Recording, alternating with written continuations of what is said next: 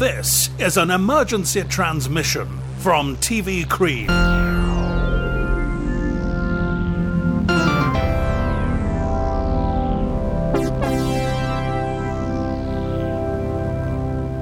Hello, I'm Graham, and this is TV Cream Stays Indoors. In this podcast, I send someone a link to an old TV show, and then once they've watched it, I call them up to find out what they made of it.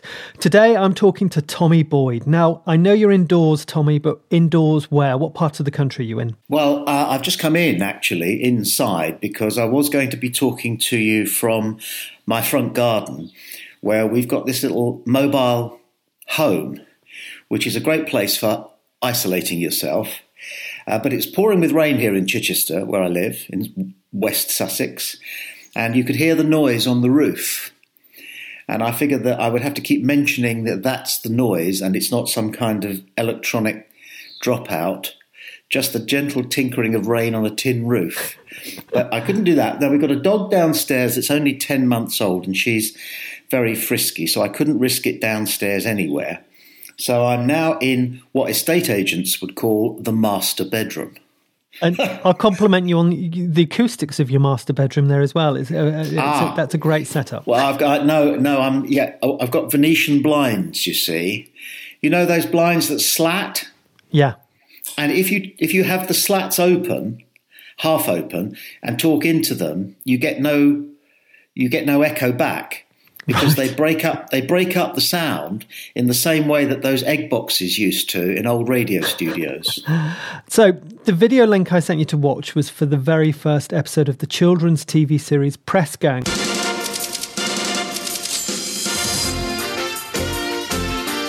Which aired on Monday, 16th of January 1989 at well, I wonder if you can remember what time slot Press Gang had.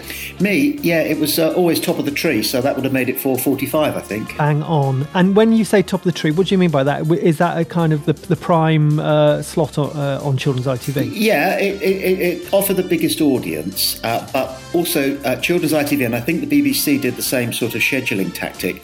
Their, uh, their first programmes, which came on at about 3:45 used to be for younger children.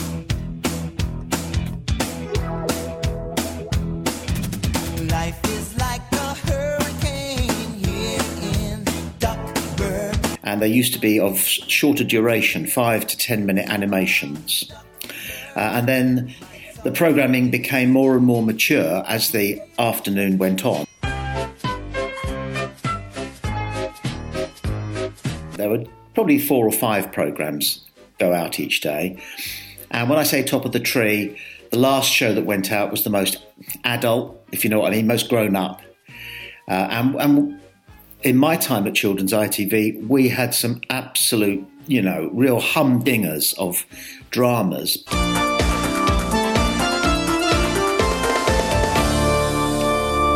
But Press Gang always managed to present itself I think, as being the best of the best. So, with that in mind, then, when I sent you the link to the show, you emailed me back and said I could watch Press Gang all day. So, before you'd even watched it, you were happy with that choice of viewing, were you? Oh, it's sublime, isn't it? There's not much on television and never has been much on television that's significantly better than Press Gang. It's a real credit to everybody involved in making it, and a credit to those who love it because it did challenge you and a double credit to those who are still interested in the thing and and are lobbying, as I understand it, for a um, some kind of remake. Can you briefly talk us through what happens in this opening episode, which is called Page One? Yeah, and um, and it is Page One, and they do a great job of establishing everything uh, without losing your interest. Because when you set when as a writer or whatever you set up uh, a storyline, you need the viewer to know as much as possible about the setup, and that can be very tedious. It's a bit like reading the preface to a book. You don't really want to. Uh, and what they've done is they they set up in a, the first five minutes that it is mostly young adults performing. Some interesting kids here. You said you wanted them interesting. They're all engaging. They're very diverse. They're very funny. And what they're doing is they're they've been asked by a curious character who used to be a Fleet Street journalist to set up uh, a junior newspaper, a proper newspaper, Mark you, not like a school newspaper or anything like that. Isn't that what you said you wanted the Junior Gazette to be? A chance for youth to channel its energy productively? So, as I understand it, they've got some funding, they've got some resources, and you've got a bunch of people whose ages I never quite determined for sure. Are they 15? Are they 16? They're about that. Uh, and they have been given this enormous opportunity to run, you know, a big time newspaper for people of that age. And what we have then is a whole bunch of various storylines beginning to set up. Is it true you're getting rid of the disco? What? Are you getting rid of the disco? Some agitations between characters. I seem to have lost something. Did you leave it lying about? Not for long. If it's the man over there you're talking about, he's decided to do his story with us. Really? Who's funny? Local couple nearly killed in their honeymoon. Anything in it for us? Well, we could do a cartoon, like a hearse and on the back just married. Who's a bit dodgy? Don't you know better than to shout out a person's name completely suddenly? You could have been someone I owed money. But above all, the key storyline, I feel, through Press Gang, was the on off relationship between the two protagonists, played by um, Julia and Dexter. Say this was like the olden days. You know, thousands and thousands of years ago. I'd kill a dragon for you. What? No, really, I would. I'd get right out there and I'd kill one. In fact, I'll make you an offer. If you'll go out with me some night this week, I'll make a definite commitment to kill the first dragon that I see. I just want to go back to something you said there about the, the, fact that opening episodes are tricky. And I think nowadays, one often hears when people are saying, oh, you should check out this new show, people often then add the caveat, it doesn't get good though till episode two or three, which really bugs me because I think in your opening episode, you really you've got to give it everything. Yeah. This gives it everything, doesn't it? It does. Uh, uh, first of all, the the opening shot is worth just enjoying over and over again, and check, checking out whether that is a camera shadow on the girl's forehead, because although it's not 11 minutes long like the famous opening sequence of that Tim Robbins film, The Player. It's a continuous opening shot which establishes the size of the area that they're filming in, the number of people who are involved. They're all choreographed and working together. And then you get the opening line from uh, Linda. What was today's lead in the Gazette? Anyone see? Which makes it clear that we are looking at a newspaper newsroom. Um, and so a, that's a great piece of setup. And then each of the characters are introduced one by one with funny lines. I just spell bubonic plague. What story is that? It's for the horoscopes. I don't think people realise what a good comedy writer the writer of Press Gang is. He writes great jokes.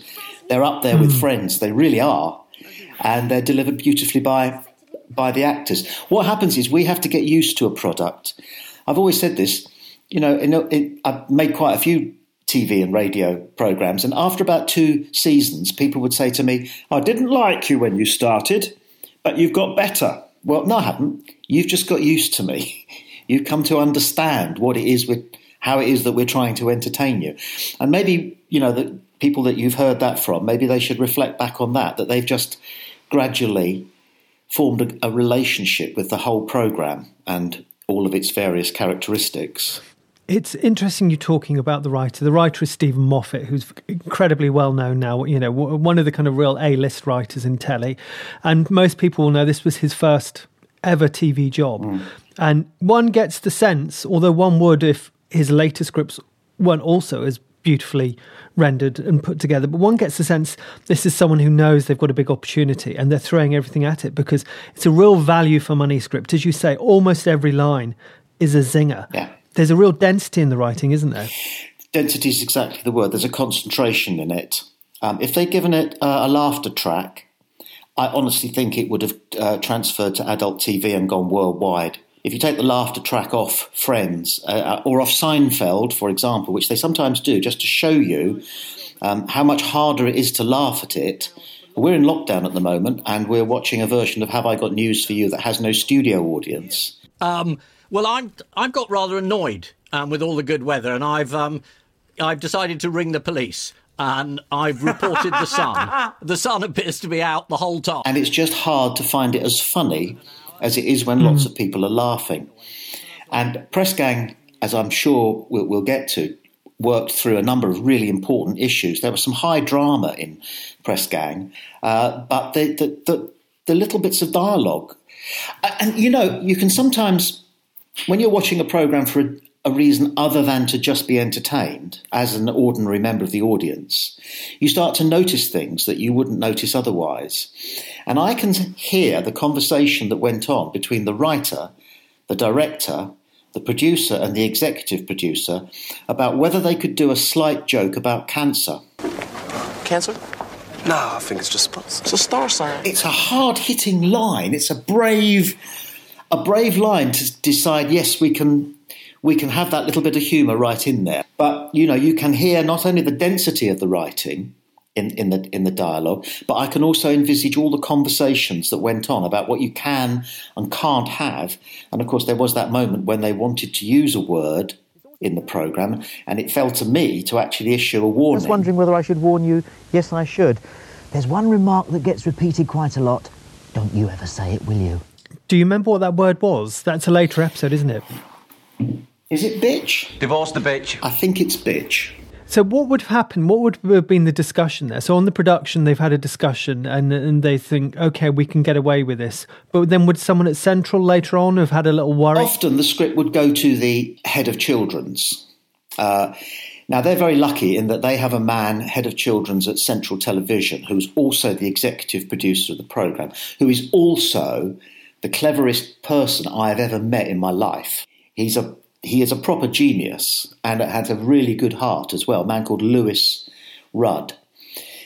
And when the question about any aspect of the program, the, the issues, the characters, their dialogue, their jokes, if, if ever there was an, an issue about them, he would notice it, he would pick up on it quickly, and he would give a give a, give a verdict, and they would stick with it. And he, he I don't think he ever put a foot wrong in his entire career.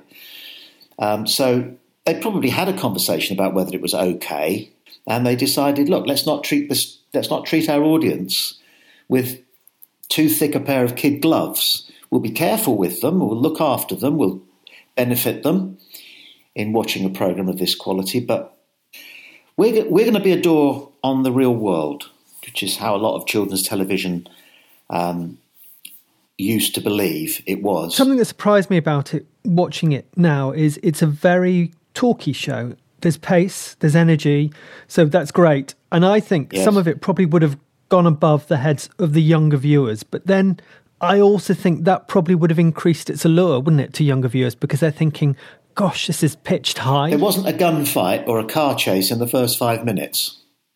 That was 1989. Things were different.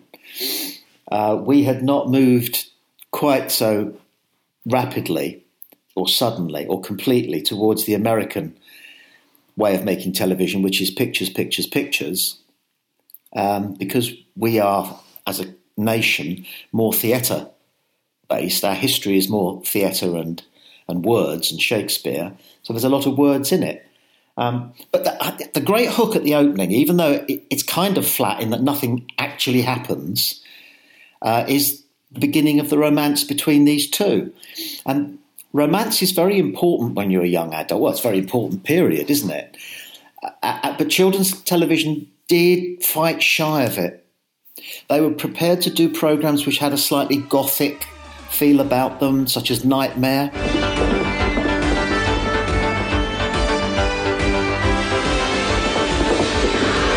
They were prepared to do dramas about um, quite harrowing things, such as, well, Children's Ward was about life in a, in a, in a children's ward, and harrowing things happened. But romance between young adults would have been a real hook for an awful lot of the people who were watching. They wanted to know, you know, how to have a relationship and and what it was like. So uh, that's a really interesting paradox that you're saying that this is an audience that actually is engaged by romance stories, and this is potentially a set of program makers across children's telly that are probably quite shy of putting on romance stories. Is it because it's just it's it's it's deep water, it's tricky territory for them to to navigate? They'd rather not do it.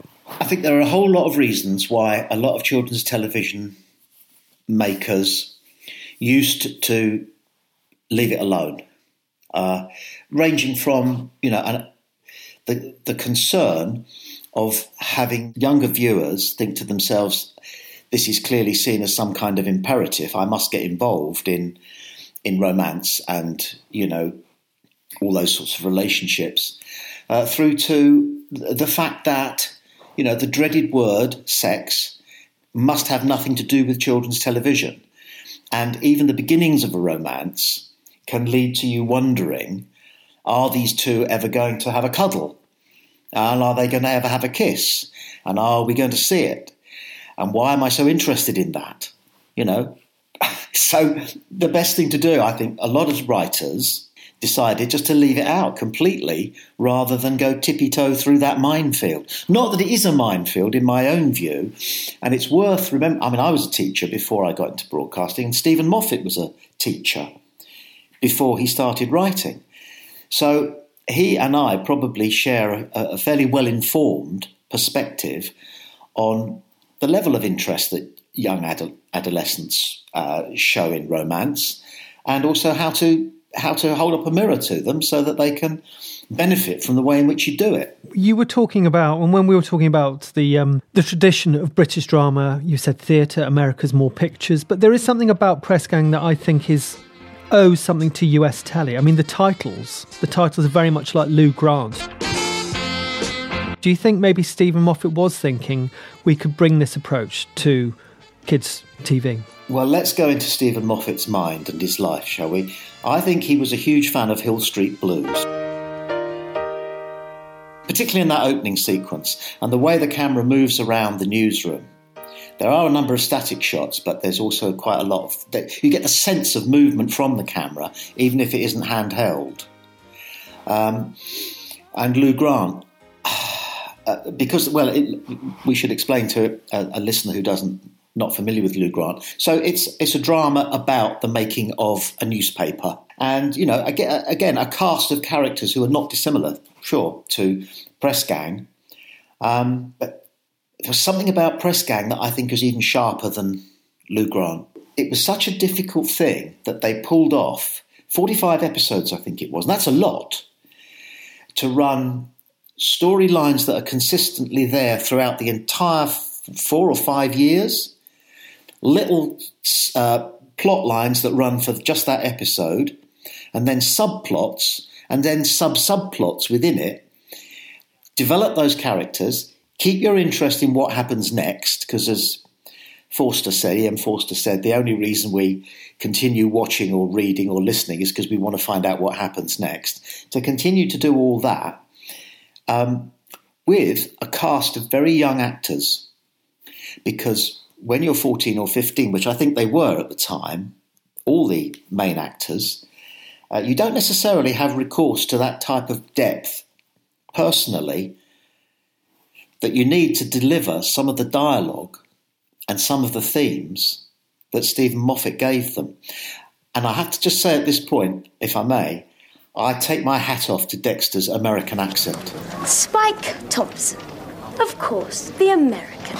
Well, an American. There is more than one of us, you know. Staying long, or is this a flying visit? I've been here four years. Really, you'll have learned the language soon. Well, this may come as a surprise to you, but some Americans, they can speak English too. Then why don't you? Because it's only the day before yesterday that I had it confirmed when I was just quickly Googling that he's not American. No, he's got a very broad Cockney accent, isn't he? I haven't watched Press Gang for a long time. Steven Moffat is a, is a, is a bit of a genius. Well, I've not heard a more convincing American accent from a, a, British actor, apart from maybe Emma Thompson whenever she plays the wife of the president. He's brilliant. Uh, my sense now is with his dark glasses, his aviation jacket. Is there a hint of Tom Cruise in Top Gun? Do you think that's where they were going with that character? Well, it, it's interesting, isn't it, the story as to how he came to be an American. I knew briefly a man called Dick James, and you've never heard of him, but he ran a, a record company called DJM, and he discovered Elton John, for example. So he knew his stuff. But before that, he was a singer, and he was hired by Lew Grade to sing the theme tune to a children's television series called Robin Hood, which Lew Grade hoped to sell to the United States. And indeed he did, and it became the first British television series ever sold to the United States.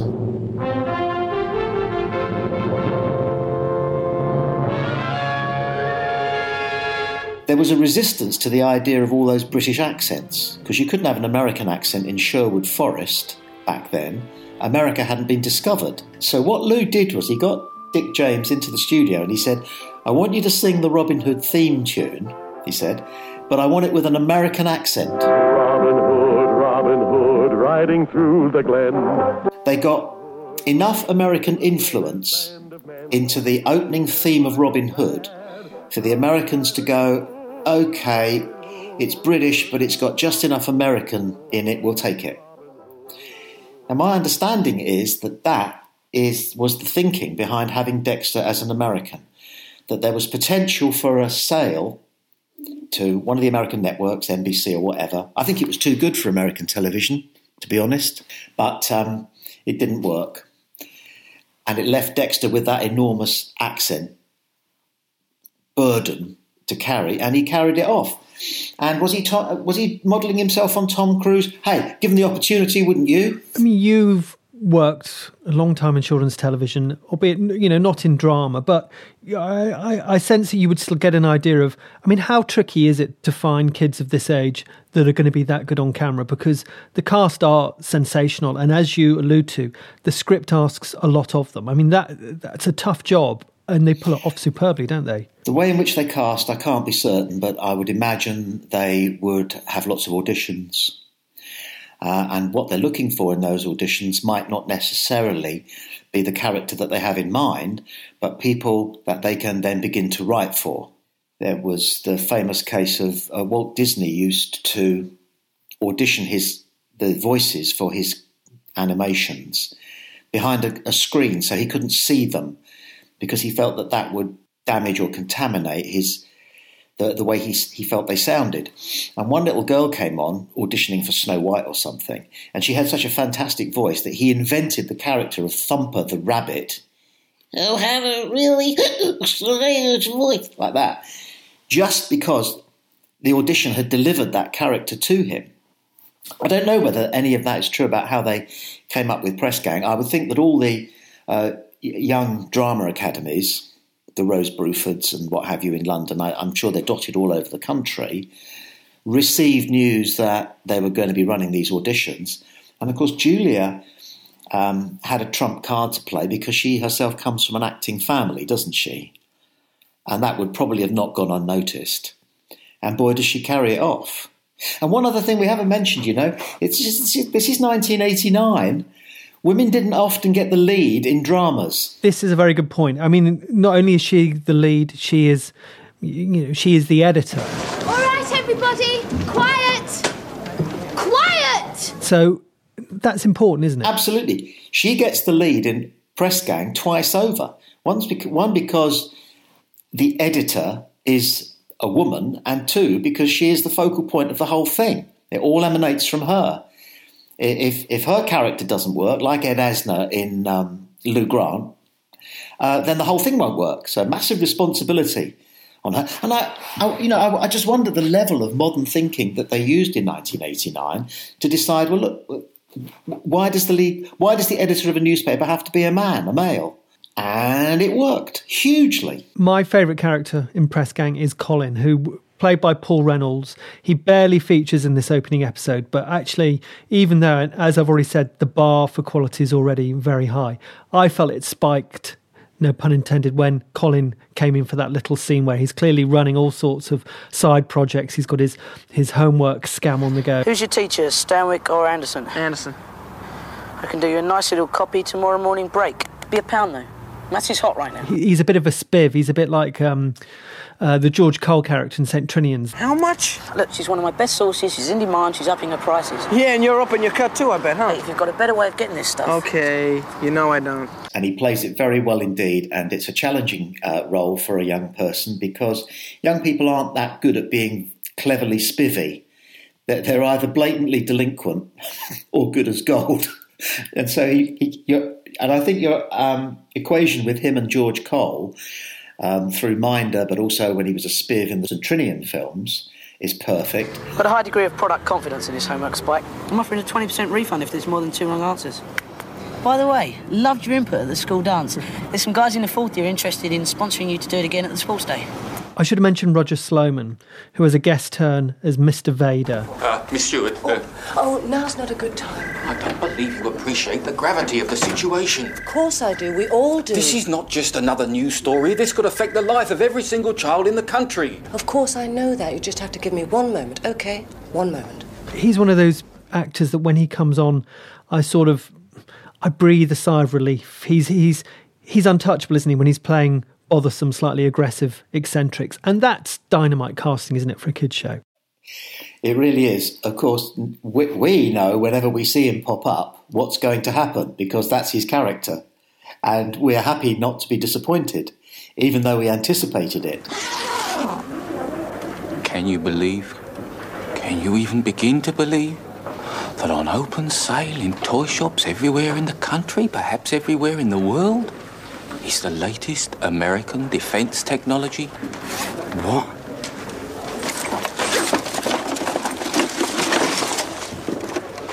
Yeah, the Star Wars program.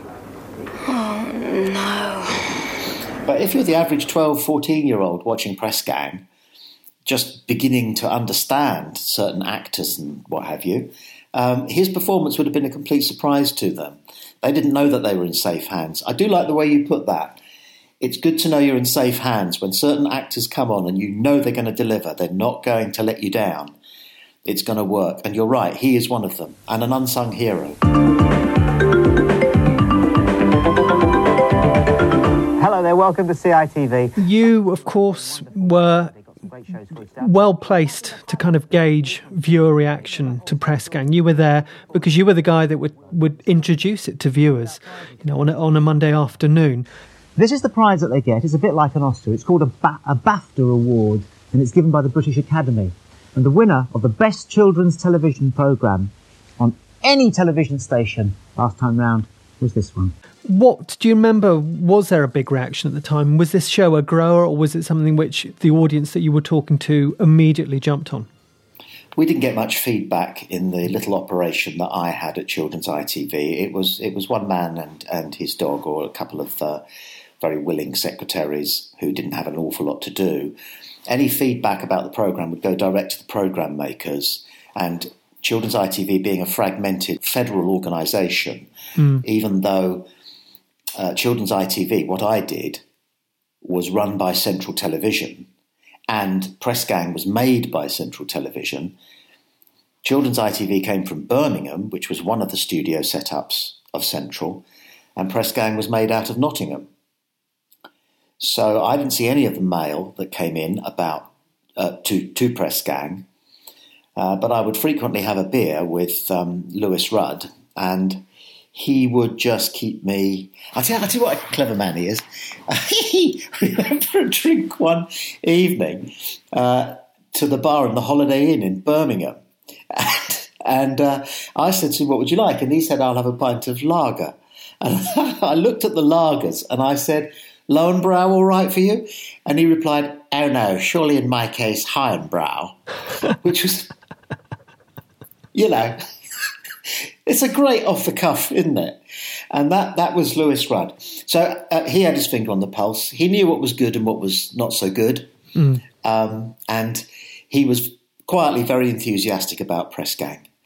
And watching it go out, I mean, what kind of a job is that? I'm sitting there with a nice cup of Nescafé in a little studio in the warm, and I'm watching television programs, and they're all good quality. There was no, there were no stripped shows or anything, or, or cheap quizzes on children's ITV. It was all hot television, and Press Gang was as good as it gets. And I should just sit there and enjoy it.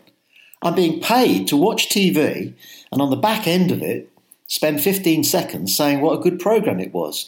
And I know that the makers of the programs appreciated the fact that that was my approach.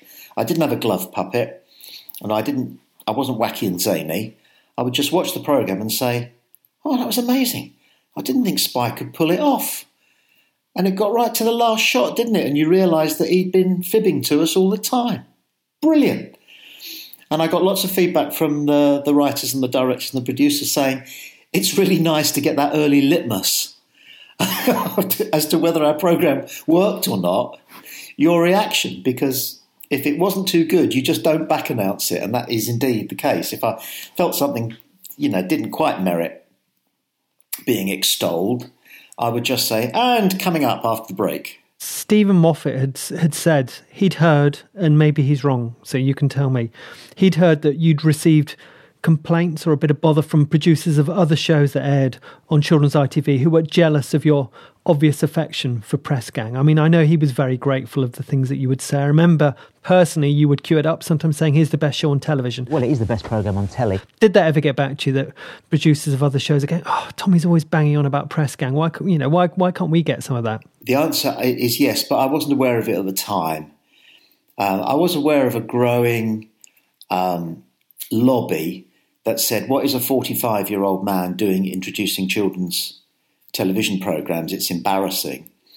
And I, I, I, don't know whether there was some merit in that thought or whether it was part of a, a, a campaign to either persuade me to be just as effusive about their programs as I was about Press Gang.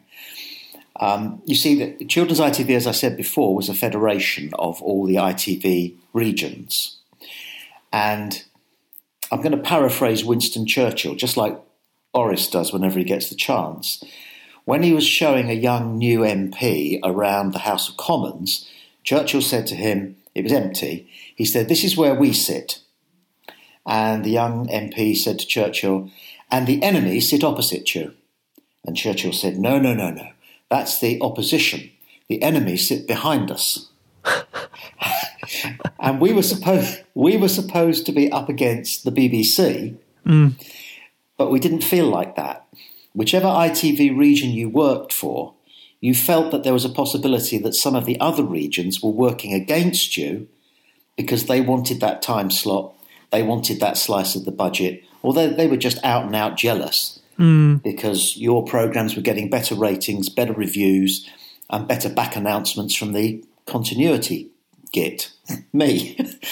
so uh, all of that's in there, and uh, it was it was a little bit like um, sort of uh, Italy before Garibaldi unified it. There was all this squabbling between the tribes, and I don't think any of us got wind of too much of it. And if we had have done, we probably wouldn't have known what it was all about. Mm. And am I right in thinking that editorially, when you were doing that job, you were pretty much left to your own devices in terms of you didn't have a production team that are steering you saying you know no. the message this week tommy is this or this is this is our this is what we want to focus on uh, to, uh, during this afternoon's links were you just almost doing what you thought best? Well i was a bit of an old dog by this time and i'd been around the block so many times i knew every single cent everything. And I think some of the people working with me, and there were, there were two, two, or three people, were uh, assigned to the show. There was a sort of a director, but there wasn't much to direct, was there? Mm. It was a hmm. single camera shoot, and I used to set the shot up myself. Um, and there was a, two secretaries who didn't have an awful lot to do. That was the entire team, um, and I think they, they thought that I knew best. And I really fancied doing it the way I did it. I really fancied just watching the programs and talking about the programs. Brilliant. Now, this time I guessed that it was the stuntman, did you? And not setting, you know, little minute competitions of my own or, uh, you know, developing an entertainment agenda of my own. You know, I remember watching uh, one Saturday morning program in which the presenters would say things like, okay, well, it's time for a cartoon now, but we're going to carry on playing ping pong in the studio. Yay! And I would think to myself, well, if you're going to not watch the program and make a thing of the fact that you're not going to watch the program, mm. why should anybody else? So when you went into doing this, was that did you have that? This is what I'm going to be doing. I'm going to be watching no. the shows, or is that just how it developed, and that's how you found yourself doing it? Well, I was. I got a phone call out of the blue from Lewis Rudd, the chap I've, whose praises I've been singing. I just stopped doing a Saturday morning TV show called The Wide Awake Club.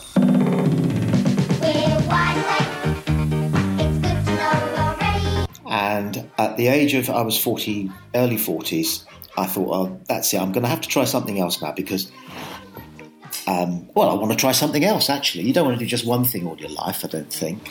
But the phone rang and it was Lewis, and he said, There's been a little bit of trouble. I'm not going into details.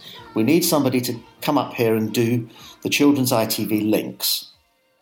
He said, We can only pay you 600 quid a week, but we'll, you know, look after you. So I said, Okay. I said, um, when are we thinking here? Next September? Or he said, no, on Monday. so I showed up and some graphic designer or whatever had built a set based on what they thought children's ITV was all about, which was time. And that graphic designer said to me, Here's your new studio. I don't know if you've seen a Salvador Dali painting of mel- melting clocks. Mm. It looked like that. Mm. I know. And that person said to me, because it's all about time, isn't it? 3.45, it's time for this. 3.55, it's time for that. 10 past 4, it's time for this. And I remember thinking, how far removed from communication and, and, and what's in the viewer's mind when they're watching TV can you get? It's not about time at all. It's about the bloody programs. Mm. So I got them to dress up a load of various props, toys, teddy bears, and things, dartboard I had in the background, over the melting clocks, and thought, well, now what am I going to talk about? Not time for a start. Yeah, come on, the programs, just watch them and comment on them so that it shows that you've watched them. So, at the very least, the viewer will think that the programs are worth watching, or at least I think they are. Mm. So that was the start of it. Everything else then just became became easy. I didn't have to memorize anything. I used to put post up post-it notes of the upcoming shows on the camera, so I didn't have to memorize them and the times. Um, and I used to put little bits of duct tape on the studio clock that I had, which was my out time for getting into the next program. Mm. Because sometimes you can't compute for 27 and 27 seconds on an analog clock Mm. without a floor manager giving you the hand signals, the countdown time. So I used to do all that. And then, I just said, I'd make myself a cup of Nescafé and I'd watch television for an hour and a half and enjoy it.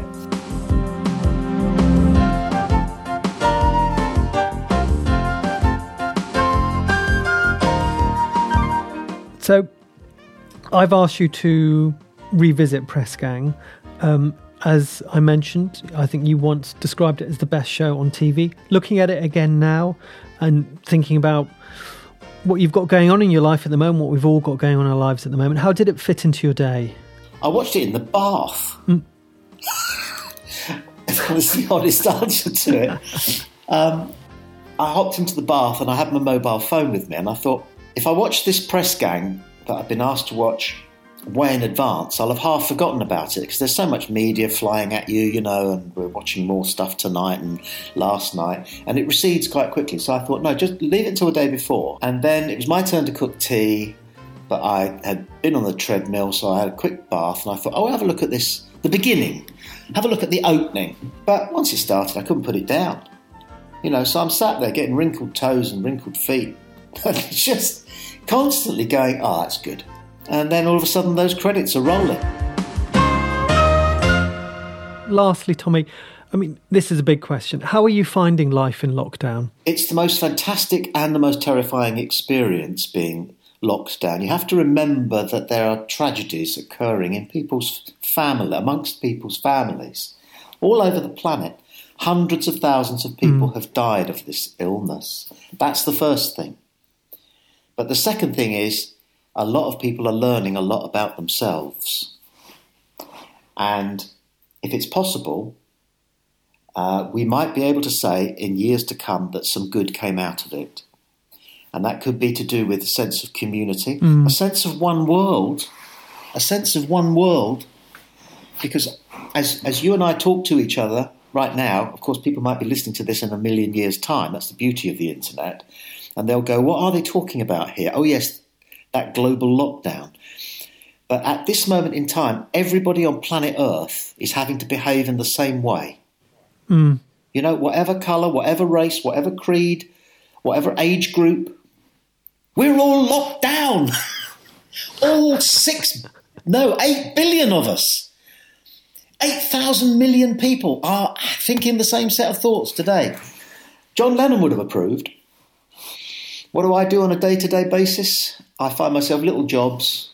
I create, create a to do list and a time frame for them, and I get through till five o'clock when it's time to start cooking tea and have my first gin and tonic of the evening. Thank you, Tommy, for watching Press Gang, and thank you for talking to me about it. Now, stay indoors.